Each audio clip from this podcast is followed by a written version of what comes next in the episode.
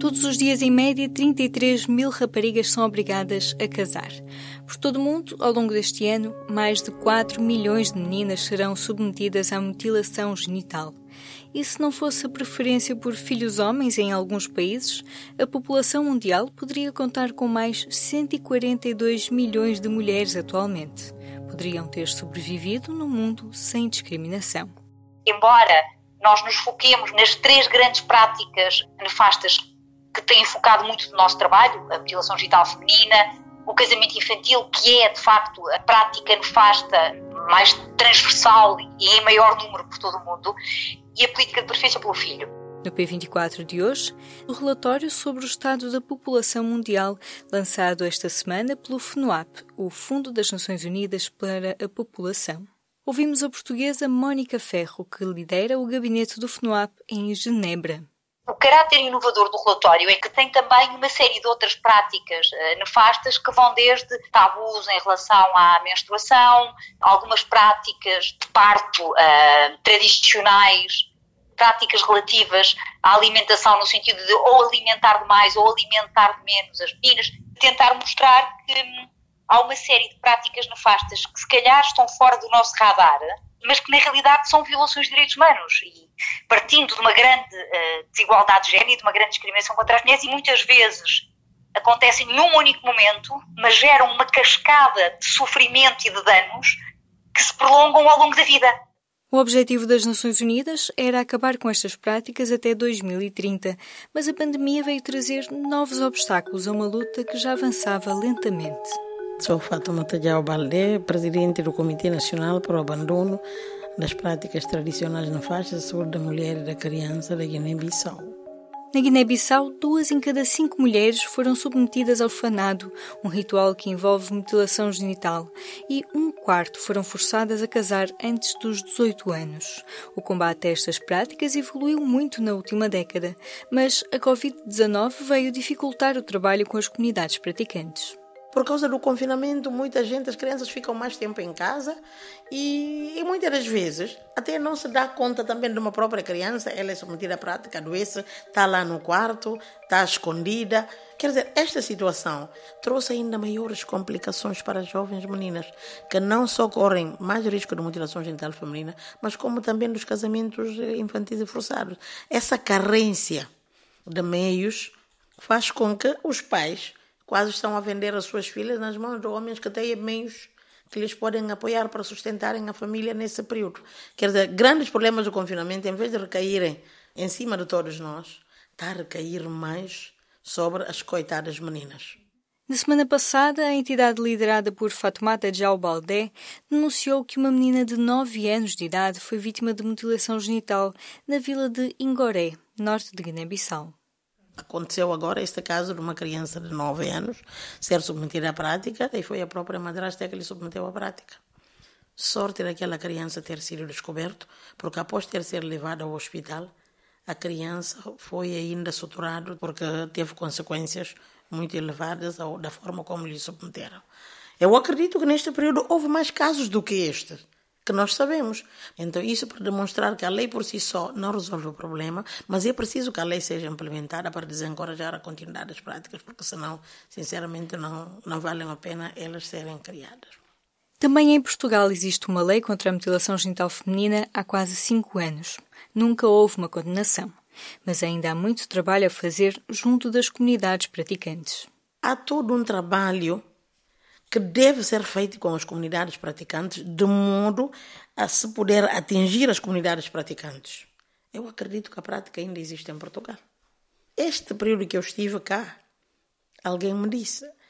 Eu acho que até aqui não foi uma prioridade, eu posso dizer assim, entre aspas, do próprio governo português, investigar a realização da prática aqui em Portugal.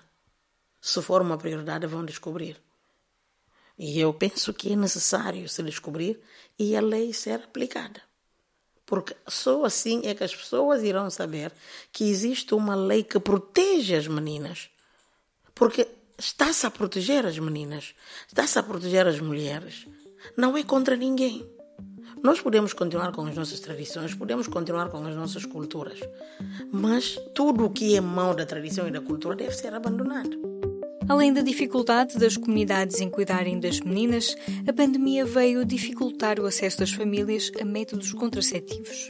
Isto pode provocar milhões de gravidezes não desejadas. Mónica Ferro fala das previsões preocupantes das Nações Unidas.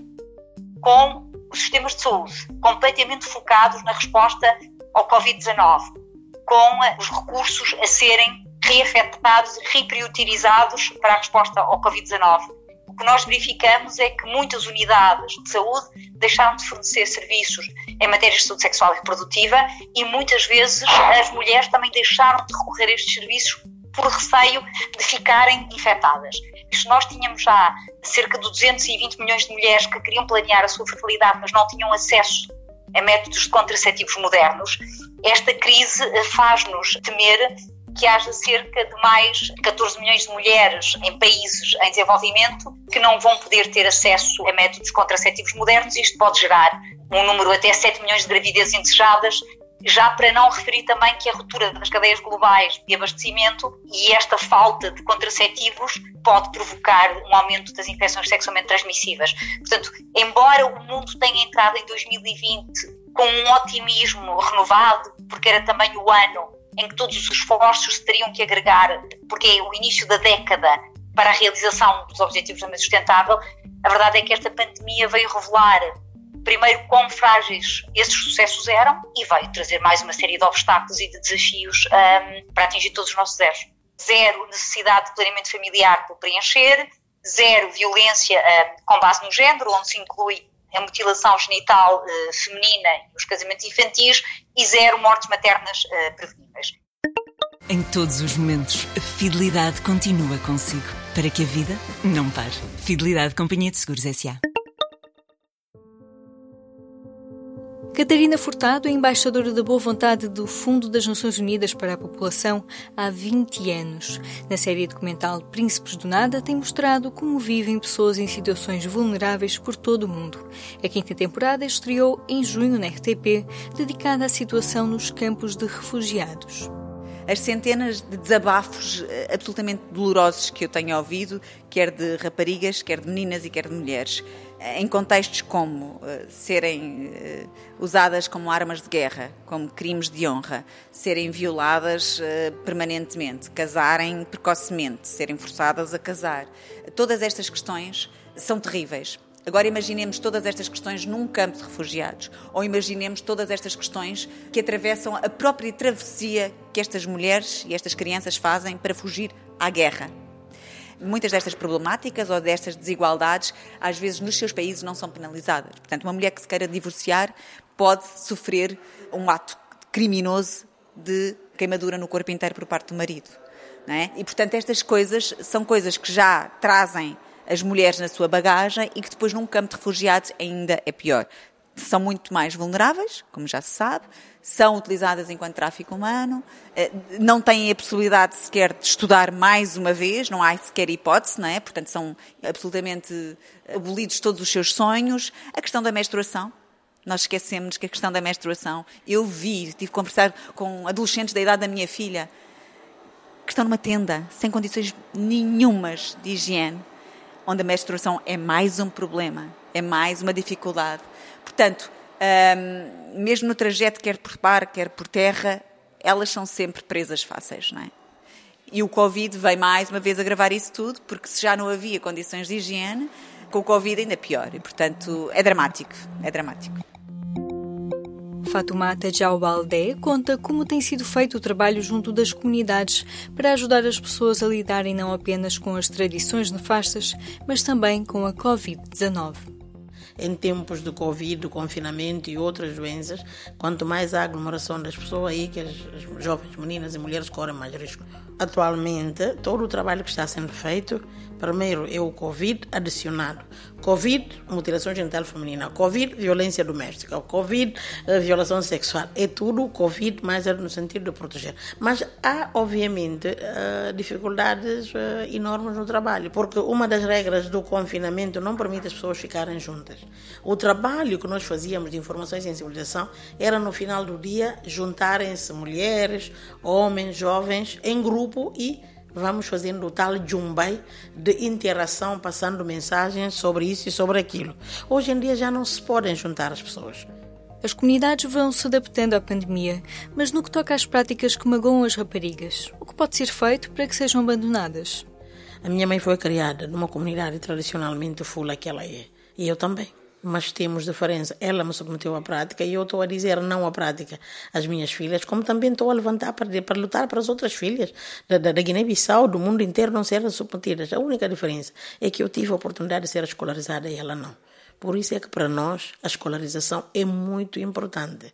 Essa é a, a pergunta do milhão de dólares, ou seja, seja qual for a solução, a solução tem que ser baseada nas comunidades, tem que ser de baixo uh, para cima, tem que ser as comunidades a determinar, tem que envolver os líderes tradicionais, tem que envolver líderes religiosos, tem que envolver os pais, tem que envolver a comunidade. Porque é a comunidade que constrói as suas normas sociais. Como se vêem, quem é que vem como fazem parte daquela comunidade, como é que essa comunidade pensa e se expressa, e as normas de género são apenas uma das componentes destas várias normas sociais. Mas é preciso também dizer que existem muitos avanços, nomeadamente naquilo que diz respeito, por exemplo, à mutilação genital feminina, com a ativação de leis, mas não é suficiente, com um trabalho muito rigoroso local com ONGs que trabalham a comunidade local quer nas diásporas, quer também nos países onde ela é praticada, a mutilação genital feminina, com grandes resultados, muito grandes. O problema é que o Covid veio neste momento, de facto, eh, prejudicar e deslocar muitos destes orçamentos que estavam para estes eh, projetos, micro e macro, e põe mais uma vez em risco milhares de mulheres, meninas, raparigas. E, e depois é curioso porque a própria lei às vezes faz com que hajam novas estratégias ou novos estratagemas para que as pessoas façam ou pratiquem estas práticas às escondidas. Portanto, é preciso ter muita vigilância para continuarmos um, e já sabemos que muitos destes exemplos correm bem. Portanto, têm resultados. É isso que é preciso continuar a fazer. Eu costumo dizer: quem esconde para fazer uma coisa sabe que o que está a fazer não é correto. E um dia eles vão se cansar de esconder e vamos ultrapassar essa prática.